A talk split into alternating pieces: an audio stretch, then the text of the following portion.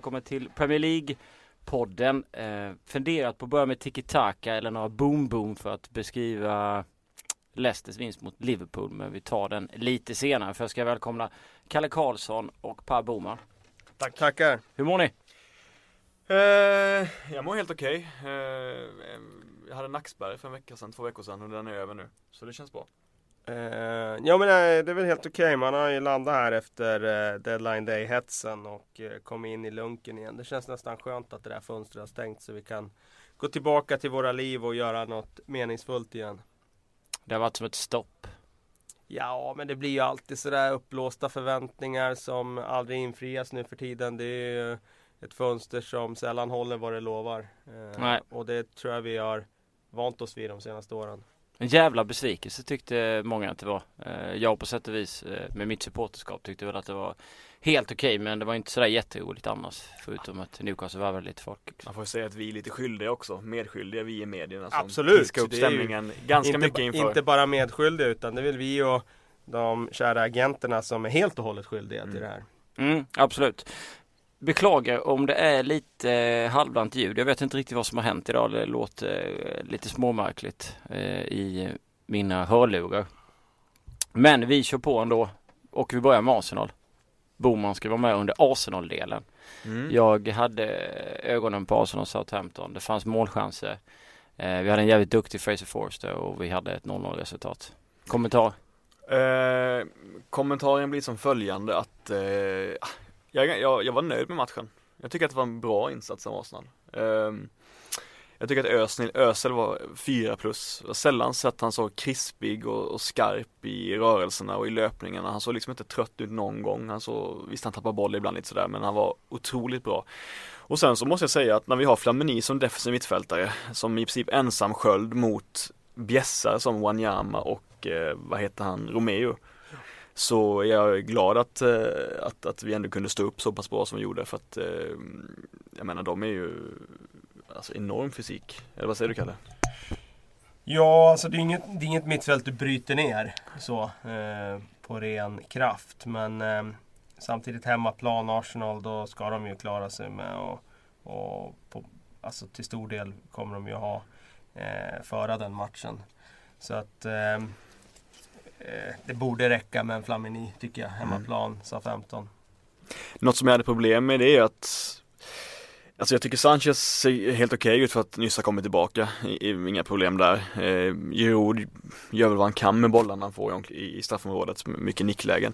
Men på högerkanten när liksom, när Joel Campbell är ju på något sätt Premier Leagues Tobias Sana.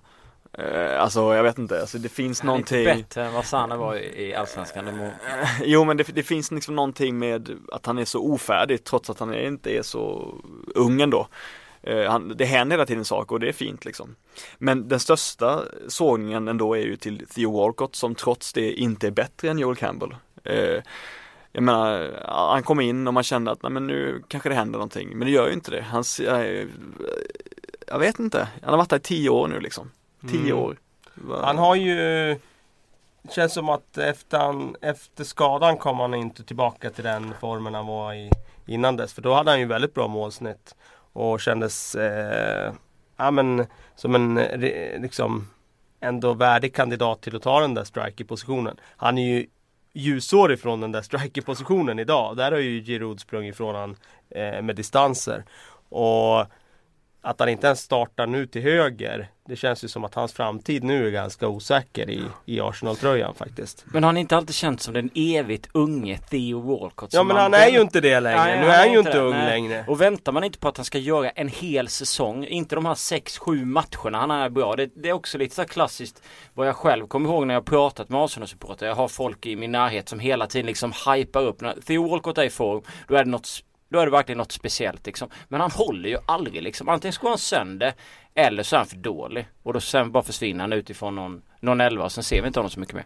Det jag tycker är deppigt är att det är han som har blivit fanbäraren liksom att det säger någonting om hur många spelare som är alltså Arsenal en trotjänare, Ja, jag menar- Captain Material. Ja exakt, det säger någonting om att Arsenal har tvingat, tvingade, inte nu längre, men sen, ja, sen två år tillbaka behövs det ju inte det, men tidigare behövt sälja alla tongivande spelare hela Ja. tiden. Men ni kommer att- inte sälja Walcott för Nej, vem skulle, det är typ, 300 det är typ. Liverpool som skulle köpa honom. Eh, han och Oxlade i ett paketpris typ för 800 miljoner. skulle, skulle, skulle inte förvåna mig. Ska Ox kosta 600 då och Walcott 200? Alltså, alltså är jag gillar inte egentligen kritik. Alltså jag, jag tycker att han är en trevlig kille, han är snäll och han uppför sig alltid bra och allt det där liksom. Men, men, Men- eh, En ko också, trevlig och snäll och uppför sig bra liksom. men han, ja exakt, men han, men han samtidigt Du känner att han räcker inte till och han Nej. levererar inte på Nej. det sättet som Nej. han borde göra sett till sitt namn och sin meritlista. Eh, det håller jag med Och det är om. knappast en unik åsikt men Nej, så är det ju. Men det är intressant där med högerkanten nu för att då är ju egentligen analysen fortfarande att om bara Coquelin hade varit fit for fight, om Cazorla hade varit fit for fight så är det bästa alternativet där Aaron Ramsey. mm. Som egentligen inte vill spela där men som gör det utifrån att det är bäst för laget och, Mm. och så vidare. Trots att de då har Joel Campbell som är höger, det är Mm. Walcott som är höger och Ox som också egentligen är en, liksom en höger Eller borde i alla fall vara en höger. Vad hade ni satsat på? För jag menar två av dem har ju en eh, eh, en liten yngre ålder och så känner man att man kanske vill ha någonting mer medan Walcott känns ändå så här, får man, det känns inte som att vi kommer få ut så mycket mer av Walcott eller? jag, jag, tänker den här säsongen hade jag satsat på Ramsey som Kalle säger. Men jag Ja. blev ju nervös när jag såg de här rapporterna om att Pep Guardiola siktar in sig på Ramseys missnöje att spela högerytter. Det var ju deppigt. Ge han en helt fri roll där han får röra sig liksom utifrån. Det har han ju i princip när han spelar Ja. höger, Ja. högerytter. Samtidigt, Bejerin har inte bra inlägg nog för att ta sig, han är nästan sjukt nog farligare när han går in med sin, sin liksom eh, Och driver in den. driver in med ja. sin usla vänsterfot än vad han är, för han slår ju de här jag, jag, Han försöker på dem, han försöker på de här liksom eh, snö, snöklädda inläggen mot Giroud liksom, men de är alldeles för eh, för dåliga ofta tycker jag. Ehm, nej men jag vill ha Ramsey där, absolut. Och jag Men på tror att lång han, sikt också. alltså jag hoppas ju fortfarande lite på Oxlade ändå. Jag menar, vem kan glömma hans insats som innermittfältare mot Milan liksom, vadå, för typ fyra år sedan. Alltså, eh, Men det är ganska många sådana där spelare man kan säga Jag håller med dig. Ja. Alltså Vem han såg ju hans- skitspännande ut där Vem glömmer hans bolltapp mot Monaco? ja, det blev jag, 1-3. Ja, Boman glömmer inte i alla fall. Eh, nej men, men alltså det är ganska många spelare så här, du vet vi kan peka på fan, vilken insats han gjorde Ja. när han var 19 så här liksom vad månne blir av detta liksom och sen bara Nej det blev inte så Anderson. mycket. Eh, Ja, men- ja men eh, Andersson, alltså du kan ju ha hur många som helst.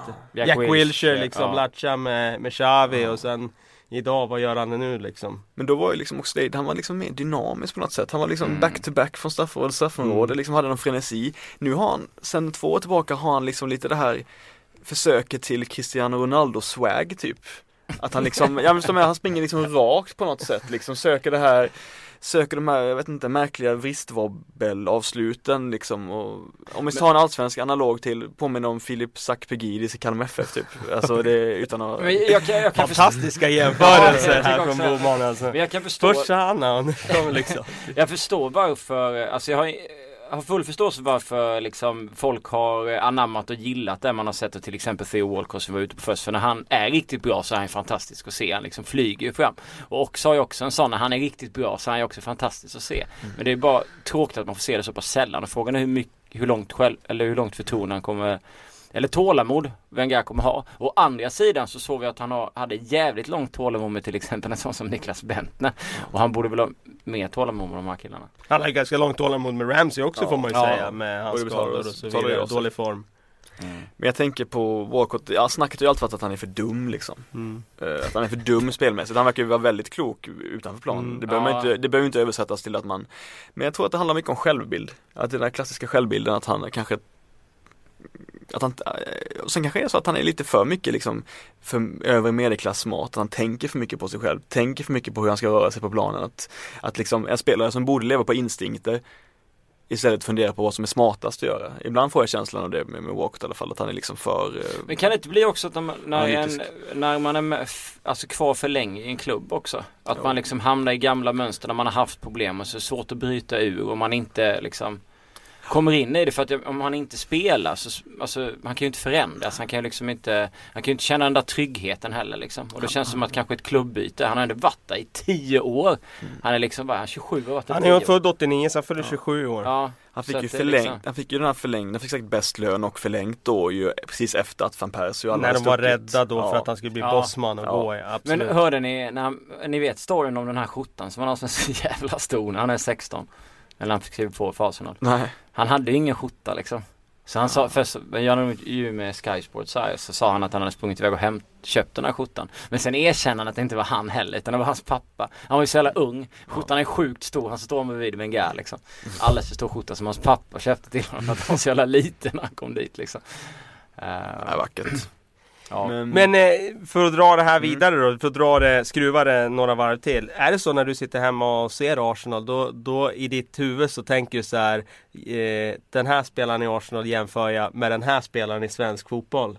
Eh, Eh. och har du fler då som är eh, liksom eh, Vem är liksom Vem är Jack Wilshere och vem är eh, Giroud. Giroud liksom. Vem är Kosheny? Alltså jag bevakar, jag bevakar ju allsvenskan mest så det är Ja, därför precis. liksom, det är Ja, därför men förstår. Det är eh, därför är egentligen så är det mest när jag har neg negativa Ja, ko- konnotationer liksom. Ja, Då kommer Jack Wilshere då? Ja, vem fan skulle det vara? Joel Allansson. Okej. eh, alltså, eh, det, det, men eh, men jag tänker så här, jag, många är negativa nu med all rätt till, till läget och till att man inte tagit chansen nu att befästa en serieledning under vintern liksom. Men de senaste fyra matcherna har varit ganska svåra ändå. Det har varit Liverpool borta, Stoke borta, Southampton hemma och Chelsea hemma. Det är ändå matcher, alltså då är det inga vinster då. Noll mål på 270 minuter i, i ligan. Ja, jag tycker det är slumpmässigt. Jag tycker det. Jag tycker vi har sex, sex stycken. Men ja, det är 270 minuter. Men förra gången var ju slumpen Fraser Forster. För att han Han gör ju några idioträddningar. Och det är klart, en normal match gör du två mål Hans, eh, på de där chanserna. hans fjärde nolla. Fjärde Hans raka, va? fjärde nolla, han kommer tillbaka nu efter 10 månaders skadefrånvaro. För Southampton har ju det här varit eh, enormt Han har gått in betydelsefullt. som en jävla vägg alltså. man, det är klart att man såg någonstans att de saknar honom i höstas. Men nu förstår man ju Ja. hur pass mycket Ja. de saknar honom. Alltså han, när han är bra då är han ju liksom en toppmålvakt i Europa. För han kan ju göra idiotmatcher. Ja. Och det här var en sån match. Eh, skulle förvåna mig mycket här om inte han eh, nämns i landslagsdiskussionen här inför mästerskapet i sommar. För så pass bra är han ju. ja, alltså riktigt jävla grym alltså. Som en vägg bara kommer in.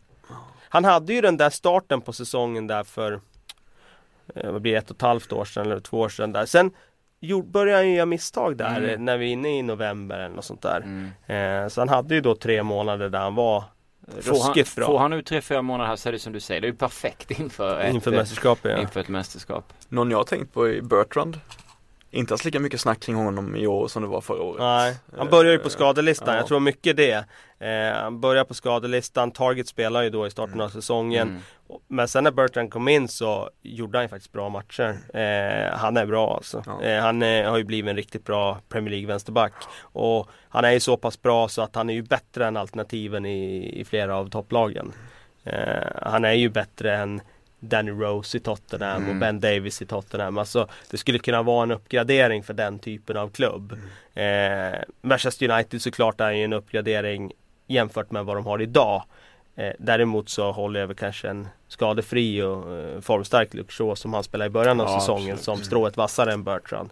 Men eh, ja, det är en spelare som rimligen borde vara intressant för, för klubbar. Kanske för Chelsea som eh, där han kommer ifrån. Eh, ta tillbaka han.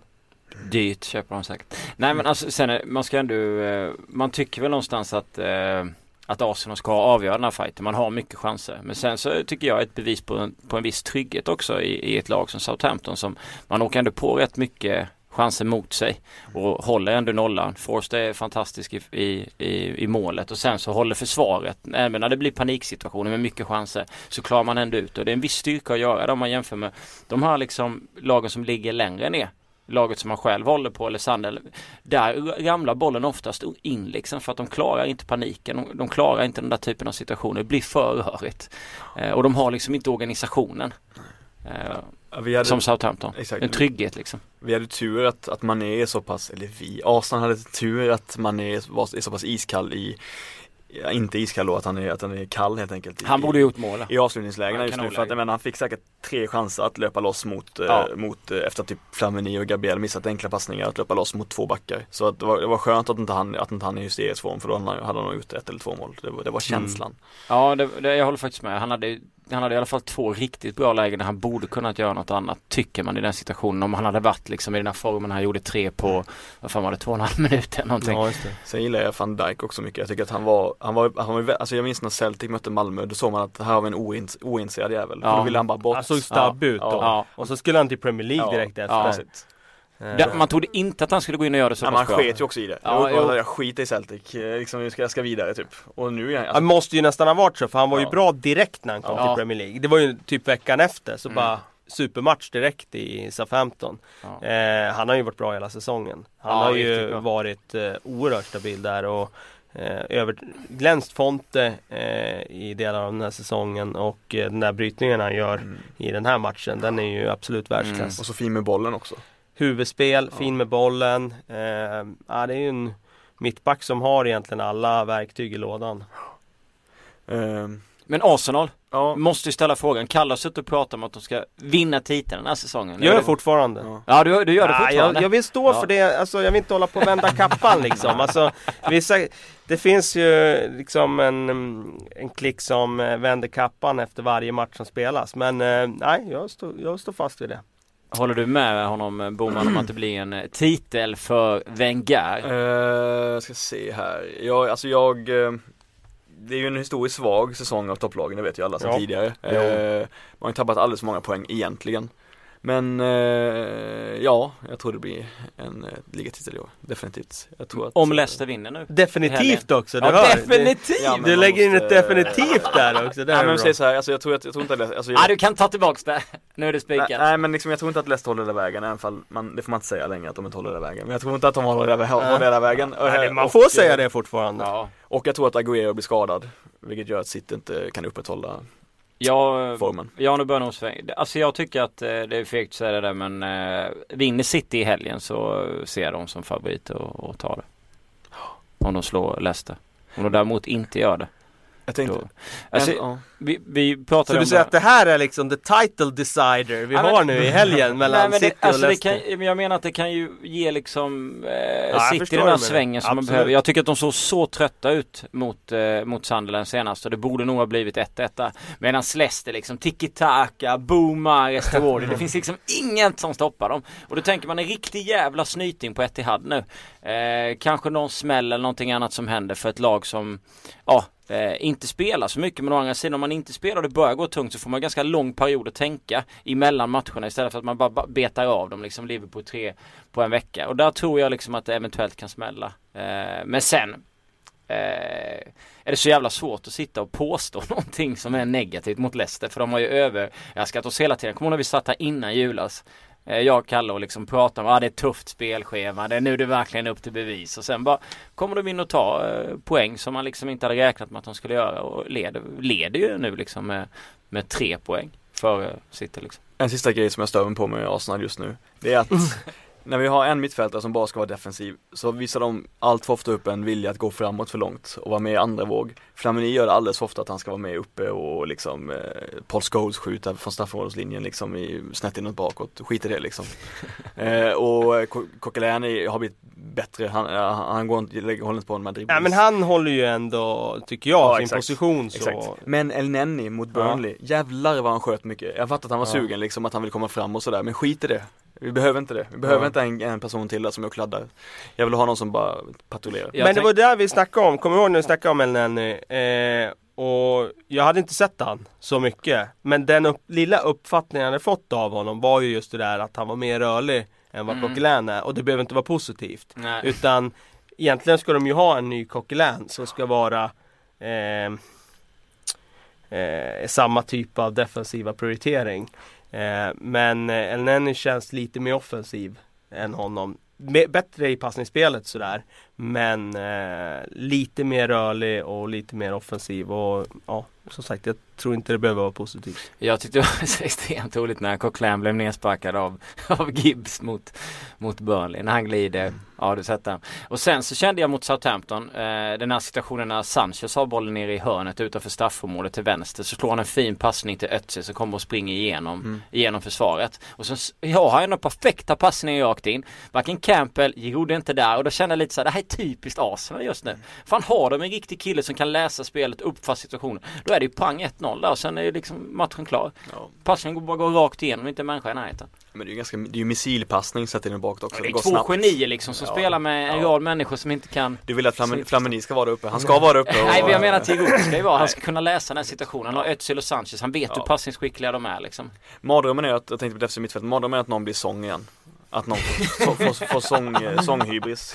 Slå, slå tre stycken djupleds, djupleds, halvhöga djupledsbollar som Henri eller vem fan det nu kan ta emot på ett tillslag och slå in i bortre. Han gjorde det och, och van Persie gjorde några sådana ja. bollar också. Ja. Och när han lyckas med det tre gånger i rad, ja då sket ju han i defensiven. Ja. Men han tog, tog inte den hemma, han blev Så var det verkligen. Så det, det är mardrömmen. Sånghybris. Så jag säger väl eh, tack Ja, du styr tillbaka till Arsenal där så vi kan göra en skön eh, sorti här. Exakt. Stort tack för att han fick vara med. Ja, tack, tack så mycket Bom Bom. Uh, vi har kört uh, nästan 20 minuter tuggat Arsenal. Arsenal men Arsenal, det är ju fantastiskt ja. skönt. Jag sa ju att vi skulle köra en halvtimme Arsenal här men han har ju bråttom Boman så att fick hålla över 20. Ja. Men tillbaka till Leicester då nästan. Mm, är det inte så? Du jo. försökte styra över till Leicester där. Boman styrde tillbaka mm. lite snyggt. Eh, men eh, jag minns inte vad du sa där men du kom ju in lite grann på det där Tiki-Taka Leicester där. Det går ju runt ett klipp nu på, på nätet som eh, Eh, är lite häftigt faktiskt. Eh, det är ju Leicester som... Eh, jag ber Kalle byta mikrofon på grund av lite tekniskt strul. Ja men jag pratar den här istället då, får se ja. hur det låter. Jag tror det låter bättre. Kör på. Ja, nej men eh, det var ju faktiskt en ny sida av Leicester man fick se där. När mm. de släpper bollen på ett tillslag och ser ut som Harlem Globetrotters eller Barcelona eller gamla Sovjet när de spelade ishockey på slutet av 80-talet där. Mm. Eh, början av 80-talet. Eh, det var ju verkligen ett lag som osade självförtroende. Annars gör man inte sådana där grejer. Eh, och annars gör framförallt inte Leicester sådana där grejer. För det, sådär har de ju inte spelat tidigare. Nej. Så det kändes verkligen som att eh, de tycker att det är ganska kul just nu med mm. fotboll och så. Eh, och jag tycker inte att de har egentligen materialet för att spela Tiki-taka. Nej, på det sättet. Men när de gör det, nu var det ju en enskild situation ja, i princip. Absolut. Men det visar ändå någonstans om att de, för dem så liksom har de inga begränsningar alls i sitt huvud just nu. De, de ser inga begränsningar. De ser Nej. inga liksom, tak för vad de kan prestera den här säsongen. Däremot så tror jag många blir lurade av eh, just det där klippet nu för det kommer gå runt och så tänker folk att ah, det, det där är nya Leicester. Ja, Men det... så är det ju inte Nej. utan det är fortfarande ett eh, väldigt disciplinerat, organiserat försvarsspel som ligger bakom Leicesters framgångar. Ja, för tänker man om du säger att du är tysk och följer Bundesliga slaviskt eller du, du följer liksom spanska ligan eh, och är från Portugal eller Spanien eller någonting kanske inte tittar så mycket eh, på eh, Premier League överhuvudtaget. Och så ser du det där klippet och så leder de, tänker de, vad fan är det här liksom ja. Barcelona 2011? Ja. Är det därför de leder ligan? Men det, det, är det ju inte men Det är det ju verkligen inte. Men det är coolt att se att de kan bjuda på tiki-taka. Liksom. Absolut, det var väldigt roligt och jag tycker det är kul att det laget som jag verkligen har tryckt på är så disciplinerat och eh, defensivt lagt att de eh, nu börjar släppa på lite eh, liksom eh, Men kan det straffa sig? Nej, inte när det är på det där sättet att det är eh, ett enskilt tillfälle i en match. Men det är klart att skulle de börja kliva högre med sitt lag Skulle de börja försöka såga sig igenom ett annat typ av anfallsspel. Om det där blir standard, att de ska försöka hitta instick genom snabba kombinationer, kortpassningskombinationer centralt, då tror jag att de kommer att bli straffade och straffade hårt. För att Hutto och Wes Morgan i mittförsvaret, ja, de är ju ja. jättebra men jag tror att de, de, är bra när de får sitta lågt och nicka ja. undan inlägg och stå och rensa lågt. Men eh, de ska börja vända sig om högre upp i plan och få in bollar bakom sig, då kommer det bli jobbigt. Sen bygger deras försvarsspel mycket på att ligga lågt också så att de själva får ytor att kontra på. Och det passar ju dem så himla bra med den här speeden de har framåt. De har ju två Duracell-kaniner, Vardy och Okazaki som är beredda att springa mycket som helst. Och, då, eh, du kan inte döda de ytorna, eh, omställningsytorna för dem heller. Eh, så att deras eh, strategi och taktik passar perfekt för det material de har just nu. Vi ska komma ihåg att eh, Liverpool har haft ett eh, klart tuffare spelschema än eh, vad Leicester haft eh, och orkade inte riktigt med i det tempot som Leicester tuggade på. Leicester var ju bra rakt igenom. Sen var det ju bara coolt att målet kom på det sättet som det gjorde. Det är liksom Mare som bara dunkar iväg bollen uppåt mot Wardy och så bara drar han liksom. När Mignolet är för långt ute. Och sen gör han tvåan då också liksom. Och det Jag vet inte, man sitter liksom och man sitter ju någonstans och väntar på att det ska komma en smäll från Liverpool, eller från Leicester men så kommer det sånt jävla boommål liksom. Han bara dunkar in i Wardy. Och det, det är någonstans det som liksom målar upp hela deras säsong. Alltså de överraskar på gång på gång på gång och de har det här flytet. De gör liksom, han gör mål på vad fan som helst känns som. Nu är det 18 baljer på honom. Ja, alltså han hade ju sin torka där någon ja. månad. Eh, men den eh, är ju som bortblåst nu. Och gör man mål på det där sättet som han gör det första. Mm. Det är sånt där mål som det ska inte Jamie Vardy göra. Han Nej. gör ju inte sådana mål. Han har ju gjort alla sina mål på i princip samma sätt. Han är där och petar in dem. Eller så sticker ja. han i djupet, får ett friläge, eh, rundar målvakten och lägger in den. Eller eh, med ett kallt avslut. Eh, han har ju chippat målvakten någon gång. Mm. Eh, att på det där sättet bara dra till utan pardon. Eh, Ja, det är sådana där mål som Mark Hughes gjorde på sin tid. Mm. Det är sådana där mål som vi förknippar med Matthew Letizier. Mm. Eh, vi förknippar dem knappast med Jamie Vardy. men nu gör han sådana mål också. Alltså, han är ju tillbaka, verkligen nu. Mm. Eh, och sen när de har eh, Alltså det där extremt hårt arbetande mittfältare som de har. Ta sån som Mark Albrighton. Han är ju inte varit någon som har fått de här jättehyllningarna i år. Men han har gjort ett antal assist. Nu gör han inte så mycket assist längre och poäng och, och avgörande. Men jäklar vad hårt han jobbar. Ja. Eh, nej, det, det är bara att lyfta på hatten för Ranieri. Han har fått eh, laget att jobba hårdare än vad andra lag jobbar i den här ligan just nu. Mm. Och det betalar sig. Ja, men nu känns det ju ganska nästan säkert att de plockar Champions League-plats. Jag har vänt till det alltså, nästan säkert. Ja. Alltså. ja. Men jag... Nej, jag vill ju stå fast vid det. Eh, jag kommer ihåg vi snackade om det i podden före ja. jul. Eh, och då hade vi den där statistiken som sa att det var 97% chans om man låg där ja. Leicester låg att man tog en fjärde plats, eller minst en fjärde plats mm. då. Och då sa vi att statistiken var lite osäker med tanke på att det är ju bara topplagen nästan som leder ligan. Mm. Och de slutar ju alltid på topp fyra. Ja. Men eh, eh, ja, har man det här flytet i kombination med att andra topplag vacklar, Liverpool, Manchester United. Mm. Då tror jag att det kan bära långt. Det är 10 poäng ja. från uh, Leicester ner till United nu va? Mm. Uh, så att det känns ju som att det är liksom tre torsk. Uh, som Leicester ska åka på samtidigt som United skulle gå rent sista 14. om man lägger det så liksom. Att tre torsk kommer de ju säkert åka på Även om de inte har gjort det hittills den här säsongen Men United jag... går ju inte rent Nej, nej Det finns nej, ju inte möjlighet att de går rent Däremot det som är är ju att om du börjar gå troll i det för Leicesters del Så kan ju de börja kryssa matcher Ja De skulle sant. ju kunna kryssa fem matcher i mm. rad eh, Och förlora två mm. eh, Alltså det är det man, man har ingen garanti med ett lag som Leicester Men samtidigt så varje vecka får man ju liksom någon slags eh, argument för att det här är inget vanligt Leicester. Det här är ett väldigt speciellt Leicester. Eh, menar... Cool fact a crocodile can't stick out its tongue. Also, you can get health insurance for a month or just under a year in some states. United Healthcare short term insurance plans, underwritten by Golden Rule Insurance Company, offer flexible, budget friendly coverage for you. Learn more at uh1.com.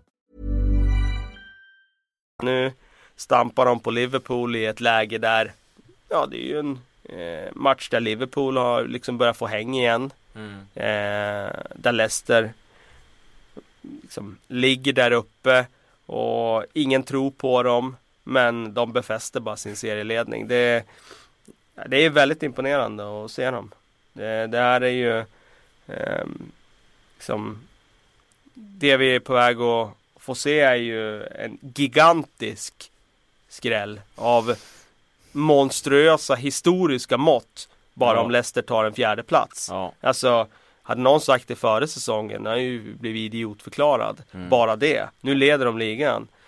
Eh, skulle de vinna ligan då är det ju Ja det är ju den största skrällen i engelsk fotbollshistoria. Och det säger jag utifrån att det har funnits andra lag som har vunnit ligan på andra sätt. Men i den moderna fotbollen de senaste 20 åren då har ju murarna blivit så pass höga till topplagen.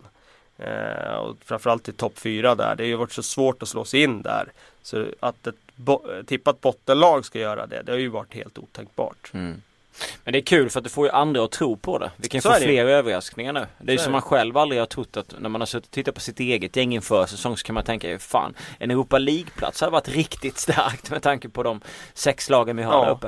Eh, En liten cliffhanger som vi inte kommer bjuda på förrän säsongen är eller jag kommer inte berätta då så det är därför det blir en cliffhanger. Det är ju att vi har en person som sitter på redaktionen på Leicester som eh, ja, titelvinnarna eh, 2015-2016. Ja den är stark. Vem, eh, eller jag ska inte fråga vem, men när spelade hen eh, det?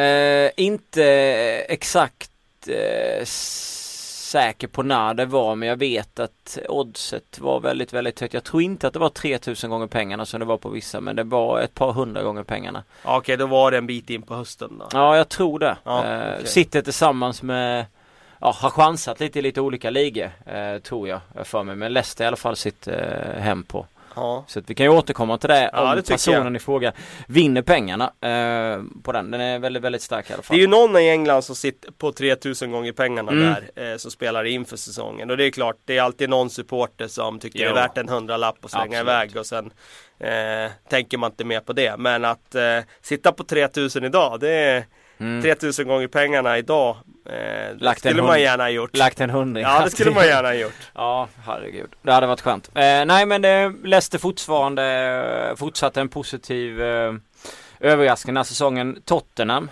bara rullar ju på. 3-0 borta mot Norwich. Del Alli spelar bara 45 för han var ju tvungen att gå av. Men han är ju, han är ju lika fantastisk överraskning som Leicester. Han är ju, han har ju gjort en kanonsäsong för att vara så ung och Ja, hela Tottenham har gjort det liksom. Hela Spurs är ju eh, en enormt positiv eh, överraskning den här säsongen. Jag kommer ihåg, jag tror jag sagt det någon gång förut, men det är värt att betona igen. Efter första omgången så satt ju Simon Bank och Erik Niva här på redaktionen och var totalt uppgivna över Ja. säsongen. De sa att det var kört redan. De hade förlorat med 1-0 på Old Trafford då i premiären. Och där Ointresserade spelare, Ja, dåligt det, ut. allt, allt var dåligt bara och det var kört liksom. Det var finito. Ja, Och ja, ehm, eh, idag är tonläget ett annat. Jag sn- snackar med min kära far som jag gör såklart ibland och han är, har ju ett annat, eh, han är ju han fastnade ju för Spurs någon gång på 60-talet när han, enligt honom hade de de snyggaste dräkterna då. Eh, men i alla fall så mm, han, eh, man märker på honom också att tuppkammen har ju, har ju växt eh, hos Ja. Spurs-fansen. Det är liksom, nu är det inte den där resignerade eh, liksom besvikelsen över eh, tillkortakommanden utan nu är det liksom den här att eh, fan, vi är rätt bra nu alltså. Det här kan, det här kan hålla faktiskt. För första gången någonsin eh, anar jag en optimism i, i Spurs-leden. men det är alltid farligt när man är i Så Spurs-leden. är det ju. Så är det ju. Kan alltid komma en matförgiftning eller någonting. Men eh, det, de är komplett på ett sätt som Mm. de inte har varit tidigare. Eh, alltså konkurrensen eh, är så pass stark på många positioner nu så att de Väldigt trygga bakåt. väldigt trygga bakåt. Eh, nu har ju Wimmer spelat istället för Mm. Vertongen där. Han gjorde det bra nu. Eh, det har ju varit eh, kanske en farhåga då att eh, Vertongen-skadan ska ställa till bekymmer. Det har inte gjort det hittills. Ja. Vi får se om det gör det på sikt. Det som fortfarande är farhågan det är ju Harry Kane-skada.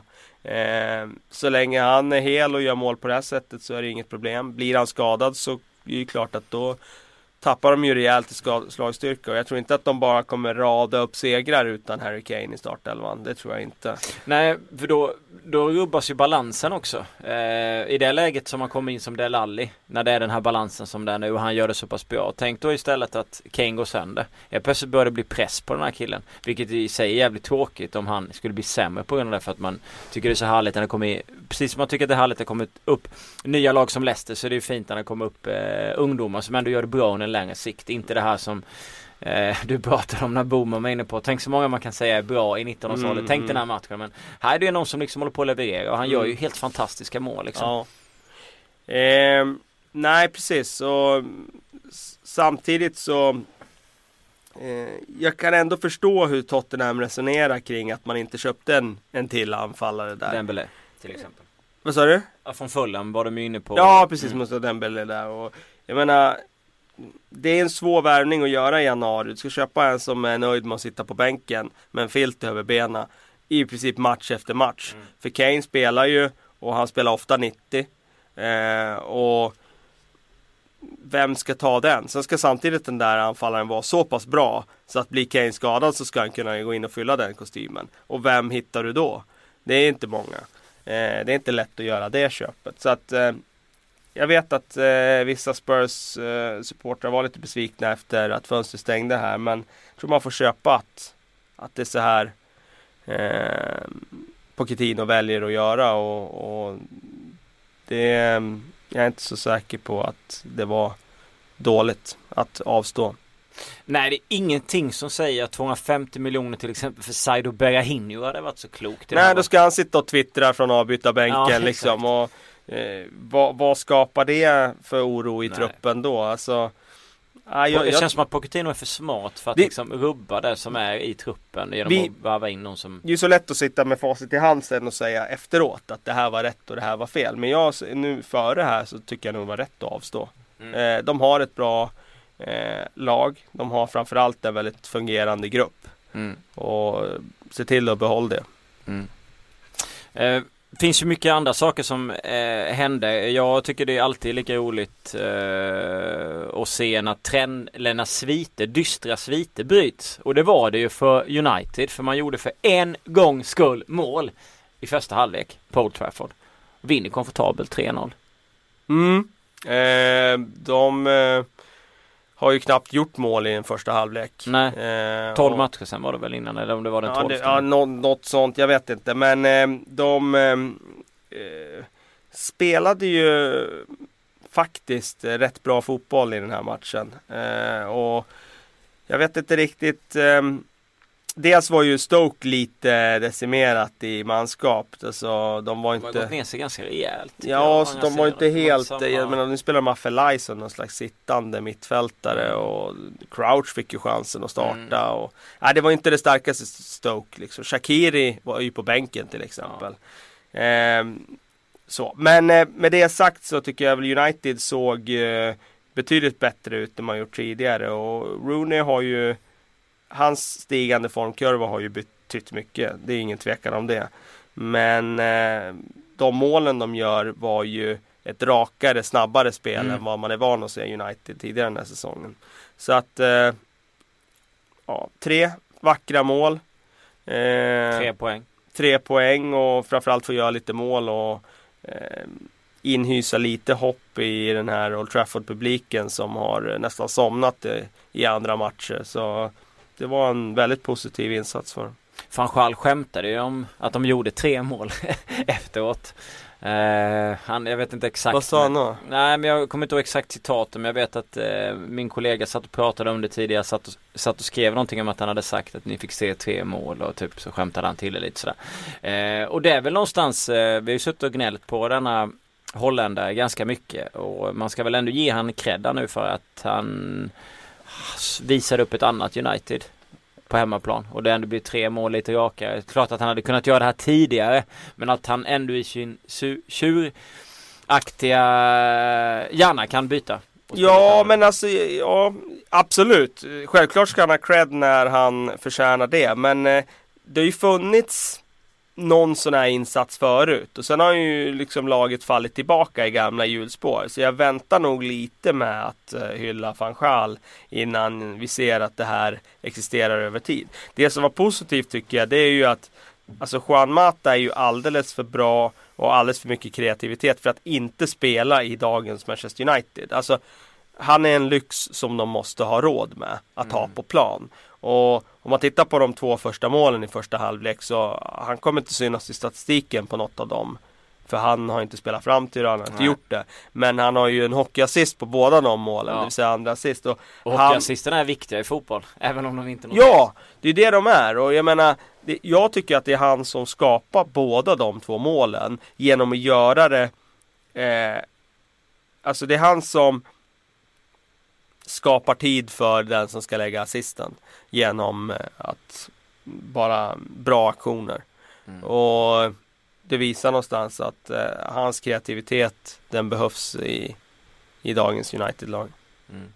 Kul för Borthwick Jackson att få göra assist. Ja. Eh, 18 ytterbacken som eh, han fick ju starta där borta var det mot Bournemouth när de hade superkris där i backlinjen och det har väl varit lite eh, upp, ja, ömsom vin, ömsom vatten från hans sida. Naturligt när man bara är 18 år såklart. Eh, han har gjort det helt okej. Okay, men i ett lag som ska slåss om en fjärde plats så har han ju kanske inte varit det bästa alternativet på en vänsterback. Det, de hade ju behövt en Luke Shaw som hade varit en av ligans bästa. Men nu fick han ju göra assist och jag tror att han kan växa med det. Mm. Två andra trender eh, som fortsatte lite var ju eh, West Ham vinner mot Aston Villa efter ett idiotiskt rött kort där. Det får man ändå säga. Ja, eh, sätter sitt lag i en skitsituation. Inte efter... riktigt så man hjälper sin fotbollsklubb som Nej, är, befinner sig i kris redan. Funderar på om man ska fortsätta. Han får inte köpa något, eller han varvar ingenting trots att han verkade vilja göra det. Allting är negativt och så får man spela med tio man så pass länge. West Ham vinner, Bilic var extremt nöjd vid sidan av. Vinner 2-0 där. Och samtidigt så den trenden som är negativ då är ju för Crystal Palace som bara fortsätter längre ner i tabellen och fortsätter förlora matcher. Trots att Adebayor fick göra debut. Han gjorde ingen bra debut. Ja. Målmässigt. Nej, han hade ju ett läge där på slutet. Mm. Han kunde ha borrat in den och blivit hjälte. Ja. Eh, men, eh, ja nej. Pallas sjunker som en sten just nu. Eh, Jag är inte förvånad. Nej, du är ju inte det och alltså, det är väl egentligen ingen som är sådär, speciellt förvånad över att de kommer tappa så. Men eh, att de radar upp förluster på det här sättet, det, det kanske man inte hade räknat med. Just nu är de ju riktigt, riktigt tung formsvacka. Mm. Du vet vem det beror på. Jo, jag förstår att du vill styra in på det. Den hyllningskören, Geniet menar Den du? hyllningskören som var för honom är borta nu. Nej, men det tycker jag inte. Jag menar, han är fortfarande, han är fortfarande gjort, överträffat förväntningarna. Ja, det vet jag inte. Du får se hur de slutar sen. Eh, ja, men här och nu har han ju gjort det. De kommer ju fortsätta ner. Men du ja, får, ju, får ju summera efter en hel, eh, efter en hel säsong. Ja, ja. Mm. Eh, så är det. Men Sunderland måste vi ju eh, kliva in på. Jag tyckte ja. att de såg eh, Alltså det är klart att City har också spelat mycket matcher och har, lite ska, har en del skador och var trötta och så Men jag tycker ändå Sunderland gjorde det riktigt, riktigt bra. De gjorde det väldigt bra. Ja. Eh, det här var en sån här insats som de behöver göra. Spelar de så här så kommer de klara kontraktet. sen klart de behöver poäng också för att liksom... Så är det ju. Men spelar de så här Presterar de på den här nivån så ser jag ingen anledning till att de inte skulle klara kontraktet. Alltså det här var ju ett Sunderland som var tight och, mm. och organiserat och alltså Eh, skapade dessutom chanser och eh, nej, det, det, var en väldigt bra insats och eh, synd om dem att de inte fick något med sig från den här matchen för det var en kryssmatch egentligen. Mm. Och det hade ju varit en, en bra boost för dem att få en poäng mot City men eh, just den här gången så så räckte det inte men det kommer det göra i fortsättningen om de spelar så här. Lamin Kone kommer ju in här nu och mm. spelar mitt försvaret. Jag tycker han var en förstärkning jämfört med vad de har haft tidigare. Faktiskt. Nu spelar de ju Kirchhoff som sittande mittfältare där. Bra. Och han var ju bättre där än vad han var i försvaret mm. där innan. Så att eh, det kanske är en modell för dem då. Mm. Att bli tajtare defensivt genom att stoppa upp en mittback då, Kirchhoff eh, ja. som sittande mitt. Sen eh, man satt ju och väntade på att van Arnholt skulle kvittera, göra ännu ett mål men han blev ju nollad. Ja, eh, man gjorde ju det. Det hade ju varit sjukt om man hade gjort det alltså. Det måste nog vara någon slags rekord i så fall. Ja, han hade räddat poängen liksom nätat igen. Men var det något annat du reagerade på den omgången som var nu? Vi hade ju två matcher igår. Watford-Chelsea 0-0 och eh, Everton-Newcastle 3-0. Ehm, nej, det var det väl egentligen inte. Jag kollade lite grann på Watford-Chelsea igår. Eh, när jag kom hem från träningen och det kändes väl som att eh, Relio Gomez räddade en poäng där också med någon Ja. idioträddning på slutet där. Ehm, så kollat lite grann på West Bromwich Swansea. Mm. Ehm, ah, inte så mycket att, att säga kring den. Eh, Swansea har ju uppenbarligen lyft sig under Gudolin. Ja. Tycker väl att eh, eh, de har fog för att eh, sikta högre upp i tabellen nu när de har fått det här lyftet. Det är kanske är dumt att göra det men som utomstående neutral så tycker jag att de borde kunna göra det. Ja. Eh, sikta upp mot mitten nu, så pass bra är de. Ehm, Har du ändrat dig när det gäller vilka lag som eventuellt håller sig kvar? Och, eller känner du att du står kvar på samma som tidigare? Ja, vad sa jag sen? Aston Villa, Sunderland då, borde jag ha sagt va? Ja, Och eh, vad sa jag mer? jag, har för mig att du sa eh, vid något tillfälle har du sagt Bourne- att Newcastle inte skulle klara sig men sen så tror jag du var rätt säker på att de skulle göra det Ja. och räknade nog ner Bournemouth istället. Ja, Bournemouth har jag sagt. Ja. Att de ska ryka. De vände ju starkt. Ja. I, Får man säga. ja. Får man säga. gjorde 1-0 till Palace och sen vände man. Mm.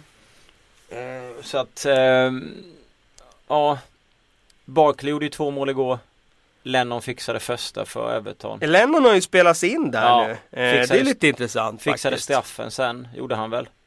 Ja det var han på Aarons som var lite slarvig när han kom in från kanten där och så blev tvåan och sen så Barkley, två straffar Två sena straffar för Everton eh, och så blev det 3-0 Så Newcastle är ju även trots varvningarna absolut fortfarande kvar där nere eh, och slåss för att hålla sig kvar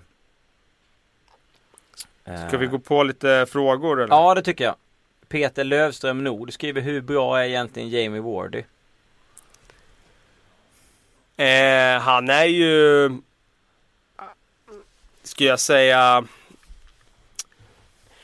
Landslagsbra, EM-bra. Eh, han eh, kommer inte vara start i Englands landslag. Men han kommer vara med där som en joker. Och det ska han vara. Eh, hur bra jag har sett den här säsongen så är han ju en topp 5-spelare i ligan.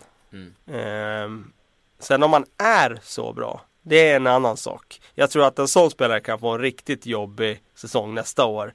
Börja gå lite troll i Kevin Wright. Phillips för några år sedan Öste in mål ett år sen så var det lite jobb Hade han det tyngre än annan Han... ehm, det passar väldigt bra eh, det här spelsättet för honom. mm. Eh, Jag är inte säker på att han skulle passa i ett topplag som parkerar större delen av matcherna på offensiv planhalva.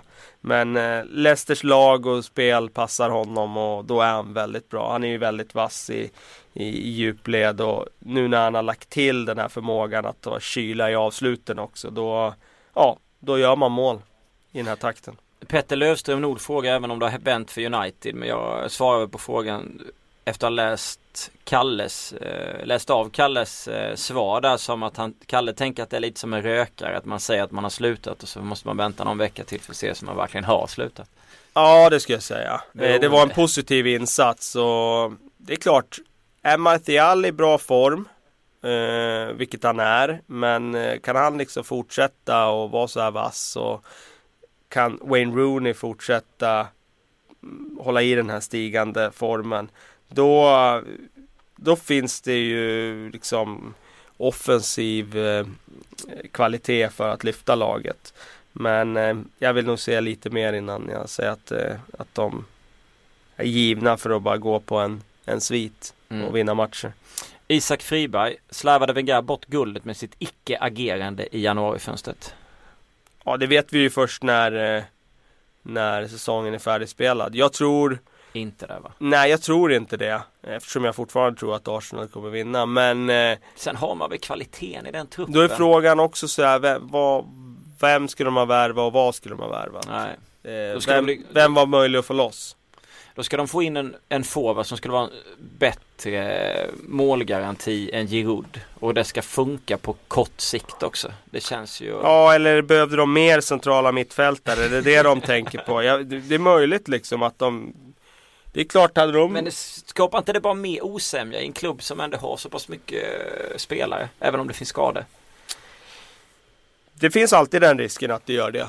Ehm, de värvar ju Elneny och vi får se om han är tillräckligt bra. Wenger sa ju ganska mycket där som man kunde läsa in mellan raderna. Att han tycker väl att det var en helt okej okay debut för Elneny men att han eh, behöver anpassa sig till det fysiska spelet i England. Och att han inte är anpassad för det ännu.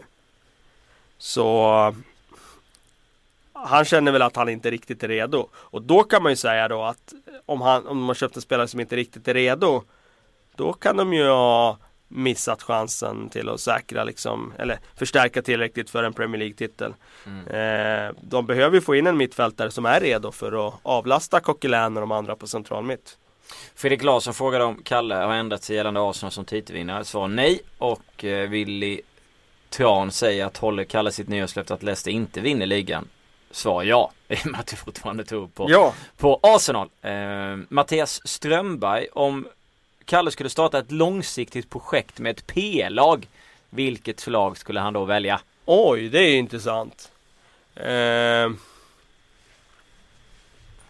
långsiktigt projekt. Eh,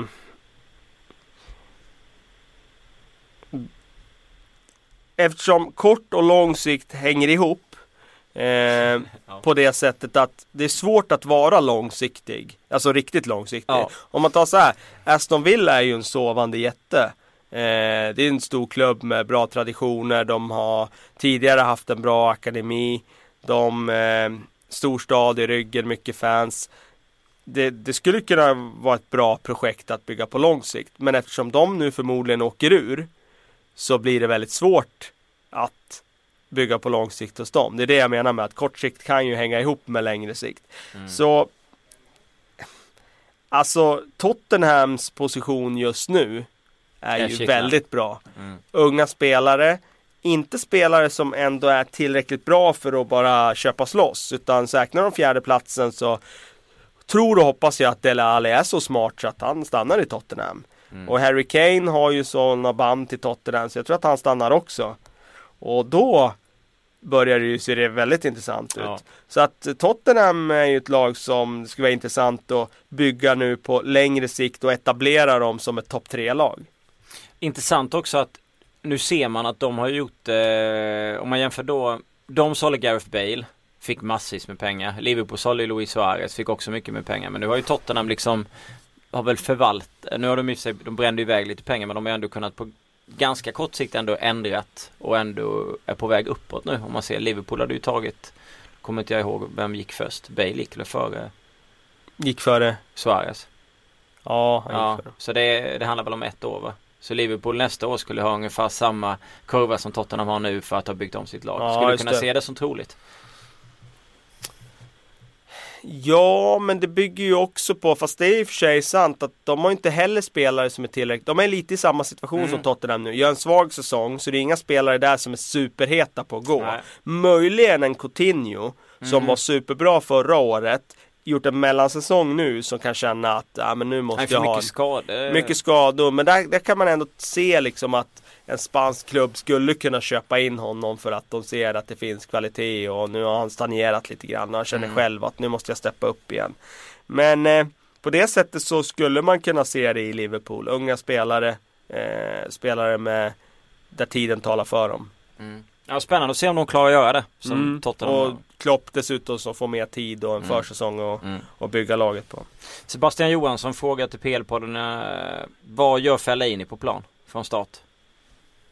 Ja, det är väl egentligen ingen som vet. Eh, eh, allra minst han själv höll jag på att säga. Han eh, har ju såklart eh, en del eh, fördelar. Jag tycker senast mot Stoke till exempel, han vinner ju en del närkamper och sådär. Men i ett lag som ska föra matcherna, ett topplag, jag kan inte se han som sittande mittfältare där och eh, vara den som ska styra och ställa. Och, så man får inget bolltempo med honom på plan. Och, Eh, jag tycker inte han fyller någon funktion i dagens United. Jag fick så en fråga från Joakim Karlsson om eh, Wardy skulle ha lika många mål om han spelar i något av storlagen. Men där säger vi väl nej. Eller? Ja, kanske skulle göra lika många mål eh, i något av storlagen ändå. Det Vilket i så fall?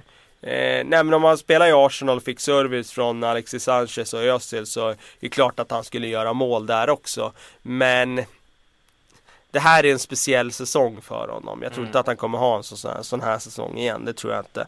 Eh, han skulle göra mål i topplagen men jag är inte så säker på att han skulle vara så bra när de försöker att kombinationsspela sig fram. Då skulle inte han vara den som kan stå som Giroud och släppa bollen på en touch med fantastisk känsla. Det ska bli kul att se hur många mål han kan göra till slut. Han ligger på 18 nu. 18 nu, det är en bra eh, siffra vid det här laget. Gabriel Solinge, det här är ju eh, eh framtiden givetvis men eh, vilken tränare behöver United plocka in? Oj. Um... Svårt. Väldigt svårt. Och liksom pricka in den. Men eh, om de skulle få loss en eh, en Maurizio Pochettino från Tottenham så tycker jag det är ett väldigt intressant namn. Mm. Eh, det skulle i och för sig tarva att de byggde om truppen lite grann men det kommer de väl göra i sommar antar jag. Mm. En lika svår fråga. Jennifer Eriksson, vad händer med Gunners när Wenger går? Vem tar över? Kommer de falla som United gjorde? Det finns alltid en risk att det blir ett trauma eh, när liksom en stor tränare lämnar efter massa år. Och jag tror att det kan bli så i, i, i Arsenal också faktiskt. Just för att man har gjort saker på ett sätt i alla år. Och man har vant spelare med just det här är det som gäller. Och så kommer det in någon som gör någonting annorlunda, till exempel van Schaal som kom in och han som gjorde helt annorlunda på försäsongsträning så blir det lite tisseltassel om det. Och så blir det lite osäkerhet och sen eh, eh, är man plötsligt i en negativ trend. Jag tror att det kommer bli ett trauma för Arsenal när han lämnar. Eh, sen om det blir lika stort som det blev för David Moyes där, det, det tror jag inte. För att de var bättre spelare idag i Arsenal. Mm. Eh, jag tror att eh, det, det, kommer bli ett tomrum efter Wenger. Eh, som den här fadersfiguren där. Men Det finns bättre kvalitet än vad det gjorde när Moyes Ja, det, eftersom efterträdaren kommer att ha ett bättre material så kommer det att de kommer klara det bättre. Mm. Tackar dig Kalle för idag. Eh, tackar Boman igen även om han inte är här. Patrik Syk hade sjuka barn i veckan annars hade han suttit på den här stolen och varit programledare. Han kommer vara tillbaka nästa vecka. Eh, tackar er för den tiden jag haft här. Jag kommer väl tillbaka som någon slags expert kanske på en sida med Kalle men inte som programledare var det tänkt under den här eh, fantastiska säsongen måste jag ändå säga. Eh, få säsonger man tycker om så pass mycket som 2015-2016 i Premier League. Ha en bra helg och njut av eh, världens mest penningstinna liga.